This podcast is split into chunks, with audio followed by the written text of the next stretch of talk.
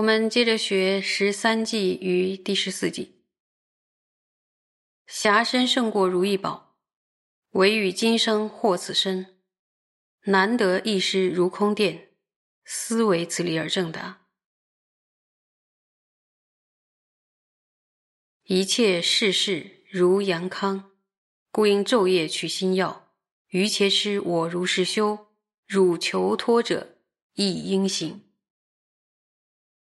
这两个偈呢，是在宣说暇满于念死无常。那么，透过具足八种闲暇、十种圆满，我们才能够有闲暇呢来修学正法。这个殊胜的闲暇的所依呢，就是这个所依身啊，胜过什么呢？有一个譬喻叫如意宝。而这样的一个所依呢，在过去并非呢能够一再获得。仅仅现今呢，才开始拥有。这不仅仅显示出侠身义大，也显示出呢难得。说胜过如意宝，是说侠身义大；唯于今生获此身难得，是说什么难得？侠身难得。那为什么说侠身胜过如意宝呢？就是如意宝虽然是能够出生。你想要要的，还有你需要的这个事物，但是呢，那也只是局限于此生或现前的我们的所求。如意宝有没有办法承办我们后世的愿望呢？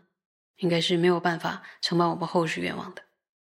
所以大师在这里边特别说，我们现今所获得的人生呢，它的价值远远的超过世间的如意宝。这句话呢，并不是运用诗词的技巧来诠释的，而是大师在实修之后，透过大师亲身的经验而证得了当下我们所获得的人生。只要善加运用的话，他所能承办的事情，是远远的超过世间的如意宝。那么，世间的如意宝，它能够承办我们今生的需求。并且在不费力、不费时的情况下，你只要想办法取得如意宝，在如意宝的面前呢发愿，然后你当下所发的愿呢，就都能够成办，这已经是够神奇的。虽然现今由于众生的福不够呢，我们没有办法亲眼看到如意宝，也没有办法呢，好像去如意宝在哪里呢？去找到如意宝，但是呢。在过去贤劫的时候，当时的人是有福报的，他们确实能够享享用啊，像如意宝这样的宝物，而承办呢他们此生的就是现世的一切所求。所以，如果我们能够拥有如意宝的话，在发愿之后，就立刻我们想要的就得都得到。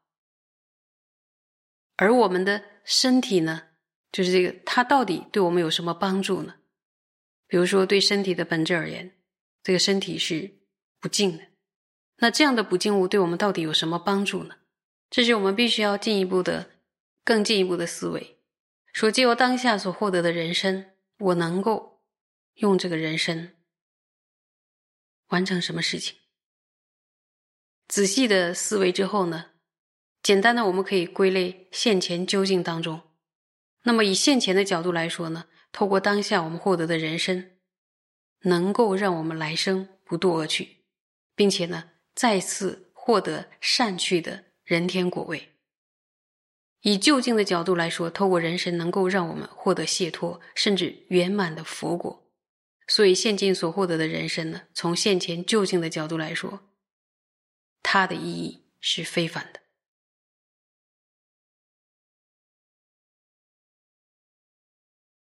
甚至说当下的任何一个刹那。比如说，我们所获得的人生都能承办许多有意义的事情。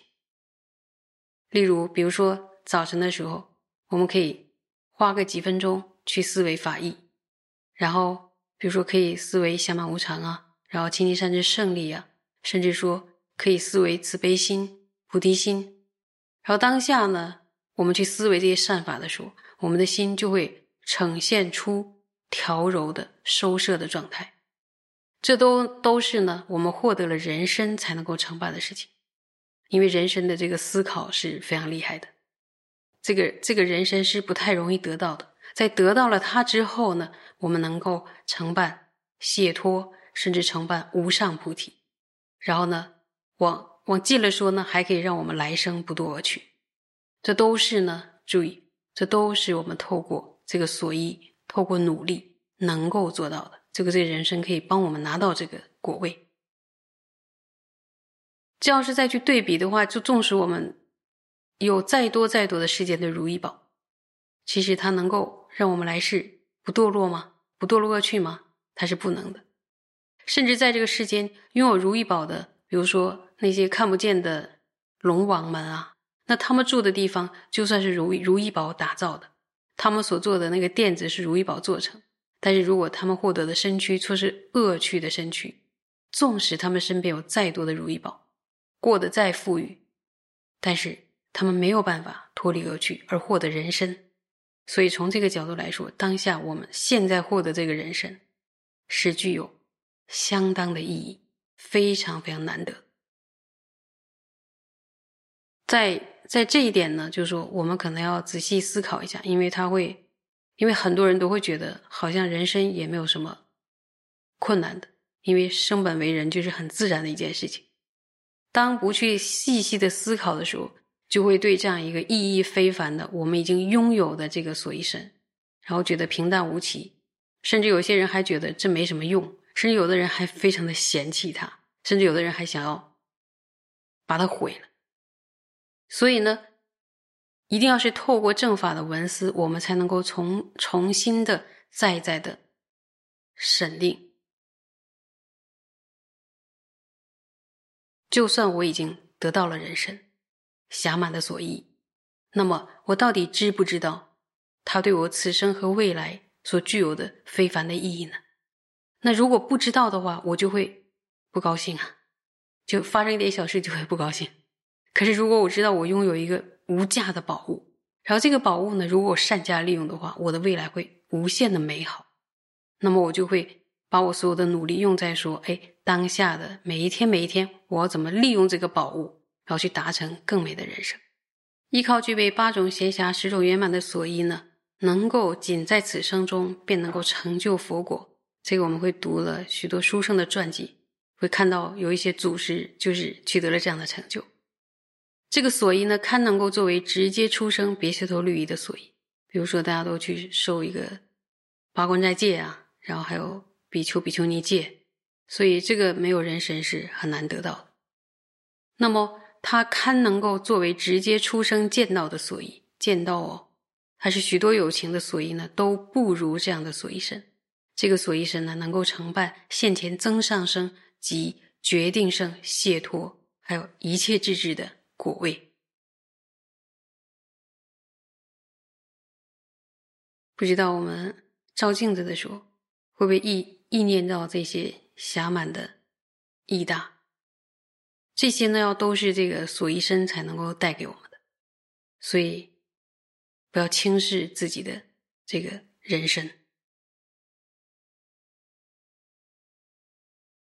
暇满的所依身呢是很难得的，要获得这样的所依呢，必须要先持守十善，尤其需要持守清净的律，它是极难成办。那么，既然获得了这个难得而且具有大义的暇满所依，那接下来就是你要去思考说，这么宝贝的东西，岂能让它白白的在我们的手中没有任何意义呢？所以就应该立下坚固的誓愿，尽自己的所能要去修学正法。那么，想要特别特别 为自己好，甚至想要饶益众生的人，也必须思维。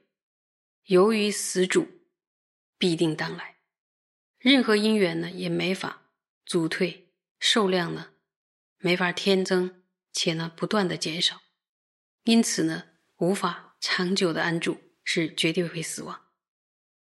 总体而言呢，占卜周人的寿命是没有决定的，存活的因缘寡少，致死的因缘众多，因此呢，就是在我们在那个广论里学到说，纵使今天不死，明天不死。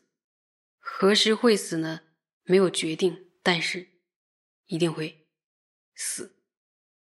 既有这样的定解呢，思维决定死亡与死无定期的道理之后呢，就会你心里会有一个发现，然后那个发现是什么呢？你就会发现，用所有的心、所有的生命去追求财物，其实没有什么心要，因为钱买不来来世的人人天人天生。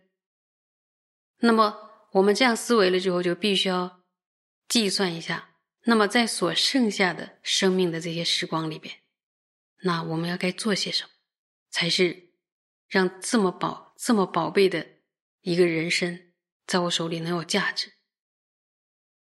那么要取新药，日日夜夜都要受取新药。那就思考一下，那新药是什么呀？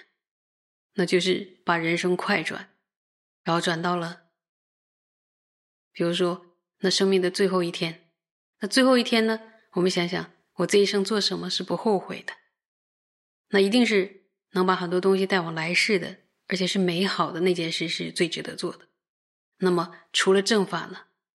其实任何其他的事物都没法带来帮助。所以呢，透过因体性还有譬喻这些思维狭满难得，而且他呢易失致死的因缘众多嘛，存活的因缘寡少，所以呢。生命呢，就是这个非常非常的珍贵，但是呢，它却像水泡般的脆弱，然后微小的因缘也会可能就导致死亡。所以这个闲暇这么宝贵、这么宝贵的所以，是很容易失坏的。有的上师譬喻说，好比天空的电光，转瞬即逝。然后再再的思考了这些之后，我们也会观察一下我们平常特别在意的事情，比如说去。制服仇敌呀，然后守护亲友啊，还有等等，就说守护是要守护，但是不要用造恶的方式守护。这些世间所有的行为呢，到底这有没有心要呢？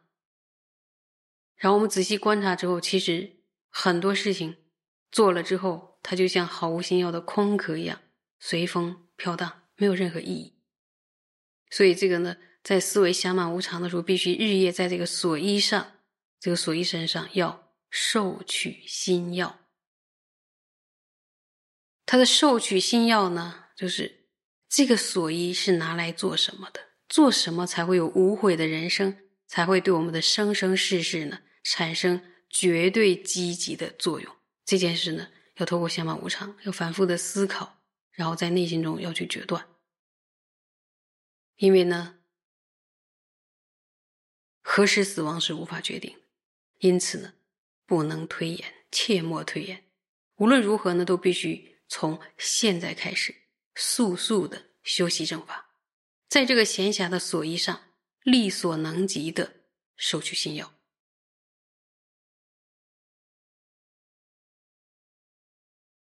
所以有人就比如说，哎呀，忙啊，没有时间啊，就没有时间学习。那暇身这个暇字。是指什么呀？其实就是远离，远离什么呢？就远离三恶趣的三种无暇，以及呢人道的五种无暇。由于远离了这个八无暇呢，所以称为暇。那个暇，大家都会说，哎，呦有闲暇。那么闲暇的时间做什么呢？就是你那有有空闲来修学正法，而不是说闲暇拿来就是放逸啊，或者说追求五欲啊，而是拿这个闲暇来修学正法。所以。在这样的所依身上付出了众多的勤苦，如果我们还不去思考、认真的去抉择的话，就会从早到晚、从早到晚。比如说去赚钱啊、盈利啊、衣服啊，然后地位啊，就是宛若阳康的这些世间俗物，然后我们就会看到说啊，这对我的来生是没有任何意义的。在死亡之后呢，他就要弃舍此生的一切而离去。世间有很多的事情呢，是很吸引我们的，像名声啊、财富啊等等，这些都是还有亲友、亲戚、朋友，这都是很吸引我们的时间的事情。然后有的人就是整天做这些事情，没有时间学习。但是在仔细的思维了暇满无常的道理之后呢，我们就可以观察到这些事情它的本质到底会让我们的生、我们的生命带来什么积极的影响力。那么。他会不会就是没有像我们原来那么看重？那那么那么看重的，把所有的时间都投在上面，所以一定要挪时间来听闻正法，来思维正法。所以这一点，就是说，你说这个侠身，我们已经得到了这个所依身了，但是那个侠是怎么出现的呢？就是你为什么有闲暇修学正法呢？我觉得要听法，听法之后呢，要思考，所以思考思考呢，生命里就出现空闲了，因为那个空闲呢，是我们的一种愿力，还有我们用一个用一个趋向于正法的业力推动出来，对不对？比如说，如果开法会的话，大家就会请假，就会来。如果没有法会，你就发现你这个时间也也播不出来，这是为什么？就大家都已经向向这个地方，其实闲暇能够用来修学正法的闲暇呢，就非常奇妙的出现了。而这个奇妙的出现的事情呢，会对我们的来生、对我们的千生万世有着那么重要的影响。那么，为什么不用思考力构造出这样一个闲暇来修学正法呢？大家认为呢？有一位。哲霍康萨尔摩切，他曾经说了这样一个故事。他说，就像有四个人一结伴呢，同去到一个有强盗出没的地方。然后其中呢，有一个人就向另外的三个人说：“你们三个先走吧，我呢要在这磨石头。我磨完这个石头之后呢，我就跟上来。”那其他三个人就问说：“你要磨这个石头做什么呀？”然后他回答说。我要把它磨成四方形，然后其他人又问说：“你打磨成四方形之后，要用这石头做什么呢？”然后他说：“没什么，我打磨完了就把它丢掉。”最后呢，谁说他也不听，所以他就留下来磨石头。然后呢，因为他还没磨完呢，结果呢，强盗就来了，强盗就把他杀死了。说虽然他经过这样的努力，将大石头呢打磨成四方形。但最后呢，他还是必须把石头丢弃，甚至把命也丢了。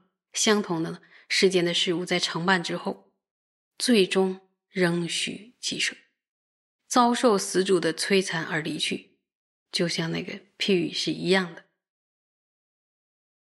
所以，这个降满难得是所有的下士、中士、共下、共中还有上士三者的前行。因此呢，不是个别的结合，是从无常开始。然后暇满开始嘛，必须要结合到下世等等。所以，当我们发现世间的事情并没有办法对我们的带来太大的意义的时候，我们必须更进一步的借由所获得的人身去承办有意义的新药。问大家，有意义的新药可以分几种？简单的可以分上中下三种，对吧？上呢就是指圆满的佛果，中呢就指解脱，而下呢就是指。纵使短时间内我们并没有办法获得解脱或佛果，但是我希望我的来生还是能够再次的获得有机会修学佛法的善妙身。我们都发愿，生生世世追随师父学宏宗大师教法，就是一定要有这个暇满的身了，对吧？那么以上呢，我们就。一起学完了暇满及涅死无常的法类。